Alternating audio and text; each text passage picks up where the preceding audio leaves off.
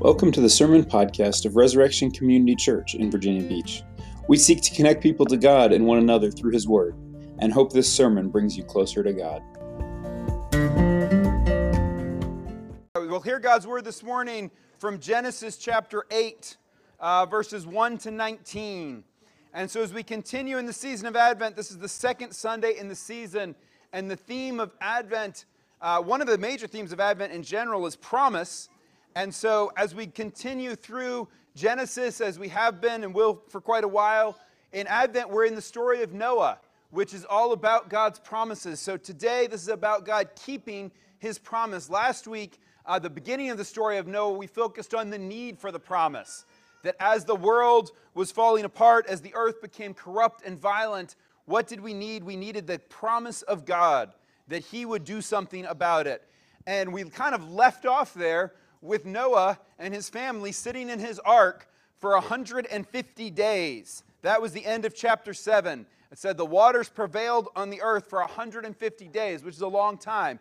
So today, uh, we're going to see God keeping his promise to bring Noah out of the ark. And so as you hear this, I want you to reflect a little bit, as I said last week, reflect on why, why is God telling the story this way? This story could be told so much more simply, as it is in many children's Bibles and many of what people remember. But God tells it in a very detailed sort of way. And so, why does He do that? So, I'm going to read now from Genesis chapter 8, uh, verses 1 to 19. But God remembered Noah and all the beasts and all the livestock that were with him in the ark. And God made a wind blow over the earth, and the waters subsided. The fountains of the deep and the windows of the heavens were closed, and the rain from the heavens was restrained, and the waters receded from the earth continually.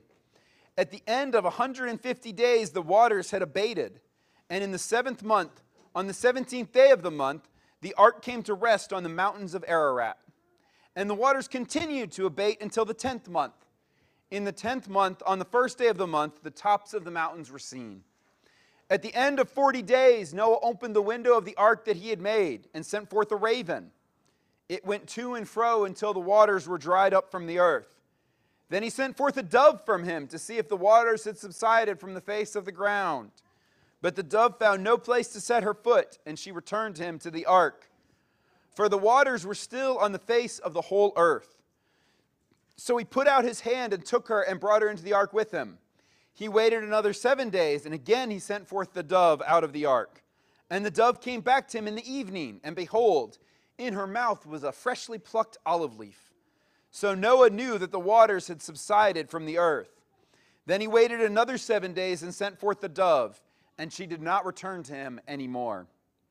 In the 601st year, in the first month, the first day of the month, the waters were dried from off the earth. And Noah removed the covering of, of the ark and looked, and behold, the face of the ground was dry. In the second month, on the 27th day of the month, the earth had dried out. Then God said to Noah, Go out from the ark, you and your wife, and your sons and your sons' wives with you. Bring out with you every living thing that is with you of all flesh, birds and animals, and every creeping thing that creeps on the earth, that they may swarm on the earth and be fruitful and multiply on the earth. So Noah went out, and his sons and his wife and his sons' wives with him. Every beast, every creeping thing, and every bird, everything that moves on the earth went out by families from the ark. Let's pray. Father, we thank you for your word. We thank you that you give this word to us in all of its detail. We thank you that it was written down and preserved for us, that your word for your people back then may be your word for us today. So we pray now that as we reflect on it together, you would speak to us by the power of your Holy Spirit and sink this word deep into us, that it would not merely be information for our heads, but transformation for our hearts, changing the way that we think, the way that we feel, the way that we live. We pray this in Jesus' name. Amen. Uh, as promised, I have, I have my mystery bag up here. And in my mystery bag, I have an ice bucket. And you may wonder, why do I have an ice bucket in my mystery bag? It's a good question. It really does have ice in it. A whole bucket full of ice. Oops, I'll try not to spill it. Last week I poured water out on the floor. Uh, but here I have my ice bucket. So what would happen if I stuck my hand in this bucket of ice? It would be cold. How do you think my hand feels right now? It feels cold. Do you think it would be hard for any of you kids to come up and stick your hand in this bucket of ice? No, right? If you wanted something from it, you'd stick your hand in this bucket of ice. But what's going to happen as you keep your hand in this bucket of ice? Like it wasn't it wasn't bad when I stuck it in there, but my I'll tell you my fingers even now are getting a little a little a little tingly. And if I just kept my hand in here the whole time of the sermon, it would be real short. You might appreciate that. But here's the thing there's many things that we can do that are like, oh, that's not that big a deal, depending on how long you have to do them for. So it's one thing entirely for God to tell Noah, see, I got to take my hand out of this now. It's one thing entirely for God to tell Noah, you know, make an ark, I'm going to flood the earth. But why does God tell the story in this detail? So that we can see in utter detail just how long Noah was on that ark. Did you catch that in the story? Noah had already been on the ark for 150 days. And then, after God remembered Noah, well, that should be good, it was still more, another more than 150 days. After God remembered Noah, he still had longer on the ark than he had already had. It only rained for 40 days. Yeah, you can do that for 40 days. Noah was on that ark for over a year. And even when he starts to think, hey, let me send out the raven, and it just goes and goes, and there's nothing to find. And it doesn't even say how long he waits before he sends out the dove, and there's still nothing to find. And then this is the craziest part to me. In the 601st year, this is verse 13, the water, first year, first day of the month, that's an, a year after he went on into the ark. The waters were dried from off the earth. And Noah removed the covering of the ark and looked, and behold, the face of the ground was dry. Hey, that's great. In the second month, on the 27th day of the month, the earth had dried out. Then God said to Noah, Go out from the ark. Two full months after he's looking at it, like, hey, we're dried out, we've got the cover off, and it's still two more months. He was in it for a long time. So, what does that mean for us that we see how long Noah was on the ark? This is a comfort to us in times of waiting, in times of hardship. Because when we face these times of waiting, when things are going badly, when things are difficult, long after long, we're like, God, where are you? What are you doing? Like the song we sang earlier, how long? How long, O Lord? The cry throughout the Psalms, how long? How long until we get rescued? We tend to give up. We tend to lash out. We tend to fall into our patterns of sin whatever, however we respond in unhealthy ways. But the message for us from Genesis chapter 8 is that no matter how long it seems to take to us, that God always keeps his promises. God had promised Noah that he would keep him and his family safe, and he did. It took a long, long time for them to get off that ark and go back into the world, but God always keeps his promises. So, what does that mean for us? it means we persevere in faith. We persevere in trusting that God will keep his promises, that God will rescue us, that God will work things out, that God will advance his kingdom, because God always keeps his promises, no matter how long it seems that he's taking. And the Bible knows this. The Bible knows. It even says in Peter, in the New Testament, it says, and the Lord is not slow in keeping his promises as some understand slowness. Of course, it goes on to say to him, 10,000 years is like a day, and a day is like 10,000 years. It's kind of like Aslan saying, all times are soon. Um, it, we believe it, but sometimes it doesn't feel that way. So, what does it mean for us to, to persevere in faith? What does it mean that God always keeps his promises? We can see here in Genesis chapter 8 three quick areas where we see that playing out. First is that God remembers his people. Second is that God renews his creation. And the third is that God restores his mission. God remembers his people, God renews his creation, God restores his mission. First, that he remembers his people. That's, that's the, the hinge of the story here, the beginning of this chapter, but the hinge of the story overall. Chapter 8, verse 1. But God remembered Noah. God did not forget about him out on that ark. Back in chapter 6, God had promised Noah that he would make a covenant with him. Chapter 6, verse 18. I will establish my covenant with you. And when God makes a covenant, it's a relate. This is what the children's catechism says about a covenant. It's a relationship that God establishes with us and guarantees by his word. And when something is done by God and guaranteed by his word, it is not going to be broken. God will not forget us. He remembers his people.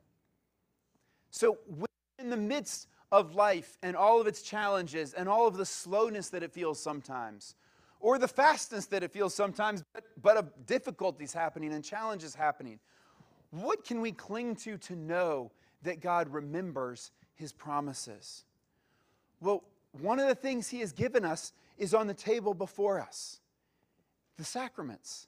He gives us the Lord's Supper and he gives us baptism as sacraments, as signs of his promises to us. We say that baptism and the Lord's Supper are signs and seals of God's promises. And when it says on the table that we do this in remembrance of me, it's, we do it remembering him to know that he remembers us. And so, as we take of the sacraments, we remember that God will not forget us. These are his promises to us. So if you are in a place right now that you're wondering where God is, know that God does not forget his people. If you have put your faith in Jesus, if you've become part of his family, if you've been baptized into his family, whether as a child or whether as an adult, you are part of his family. You can remember that. He has made his promise to you and he will not forget you. He will keep that promise to preserve you and watch over you, however that works out. God remembers his promises. Secondly, we see here that God renews his creation. If you listen to this Genesis chapter 8 and thought that sounds very familiar, it sounds a lot like Genesis chapter 1, you are not wrong. It is very similar and very intentional. Did you notice that when this started, the waters were over the whole earth? Just as it said in Genesis chapter 1, in the beginning, there was water over the whole earth. And then it said in, in, in 8, chapter 1, God made a wind blow over the earth. Now, fun fact in Hebrew, I don't, I don't say Hebrew very much, but a fun fact of Hebrew is that the word for wind and the word for spirit is exactly the same word.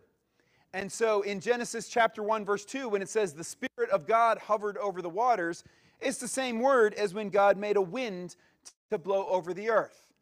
So he is blowing out the waters of the flood just as he did in the days of creation. And then as the waters subside, the land appears. Just as in the days of creation, he, he made the land come up out of the waters and gathered them into their places. God is renewing his creation.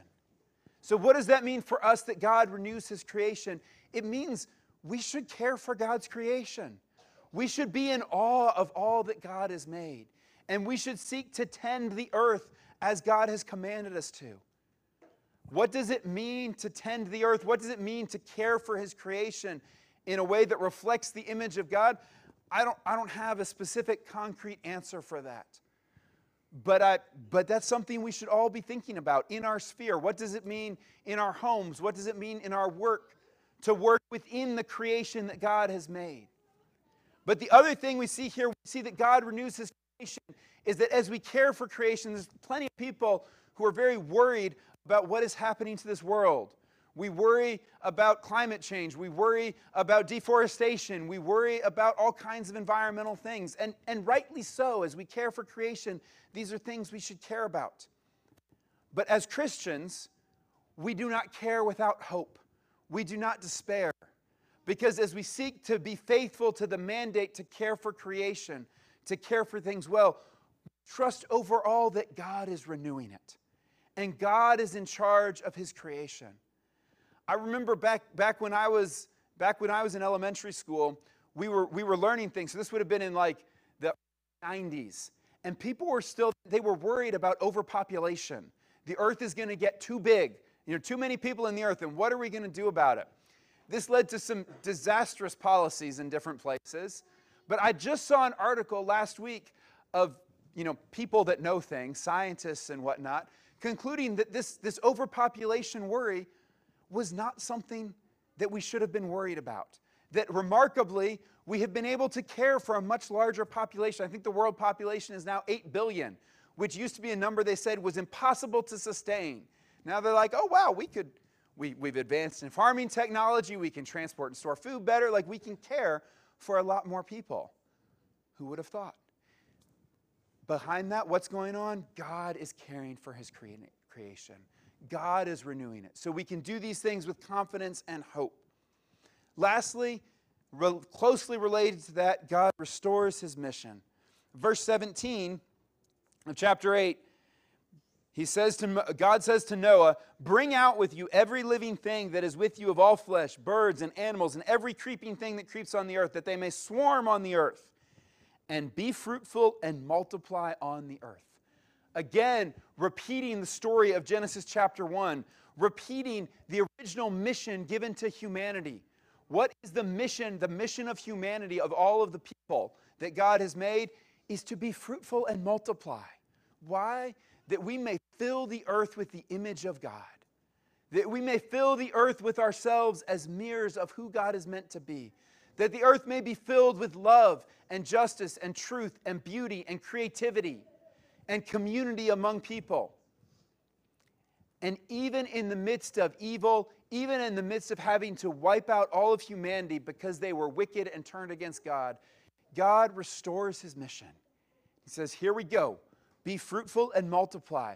Fill the earth anew with my image, that we may all reflect the beauty of God. So, what does that mean for each of us? It means for each of us in our day in, day out lives to ask, How can we fill the earth? How can we reflect the image of God in everything that we do? And the, the, the, wonderful thing about this is that, in a large sense, our mission before God is simply to be. We are to be people who act rightly towards others, who care for others, wherever God has put you. Whether God has put you as a small child, just learning things about how life works, whether God has put you in school as a child or as an adult to learn and interact with classmates, whether God has given you a job inside the home or outside the home, wherever God has put you, you can reflect His image wherever you are. Because God has restored His mission that you should be fruitful and multiply and display His image throughout the earth wherever you go. So, in this season of Advent, let us remember that God keeps his promises. As we see the candles, as we mark the progression towards the excitement of Christmas Day, it's only, it's only weeks to wait in the season of Advent. It's not long. But even when we find longer periods of waiting, God kept his promise. Jesus came and rescued his people. He gave us his signs that we can remember what he did. And he will keep his promise again. Jesus will come back he will remember his people. He will renew his entire creation once again. And he will continue to give us the mission to fill even that new creation with his glory and beauty throughout the whole new earth. Would you pray with me? Father, we thank you for your word. We thank you that you give this to us. We thank you that you are faithful, that you keep your promises. We pray that you would help us each to remember what this means for us to see what you are calling us to do in our lives to reflect your glory and beauty and your image in all that we do. Pray this in Jesus' name. Amen.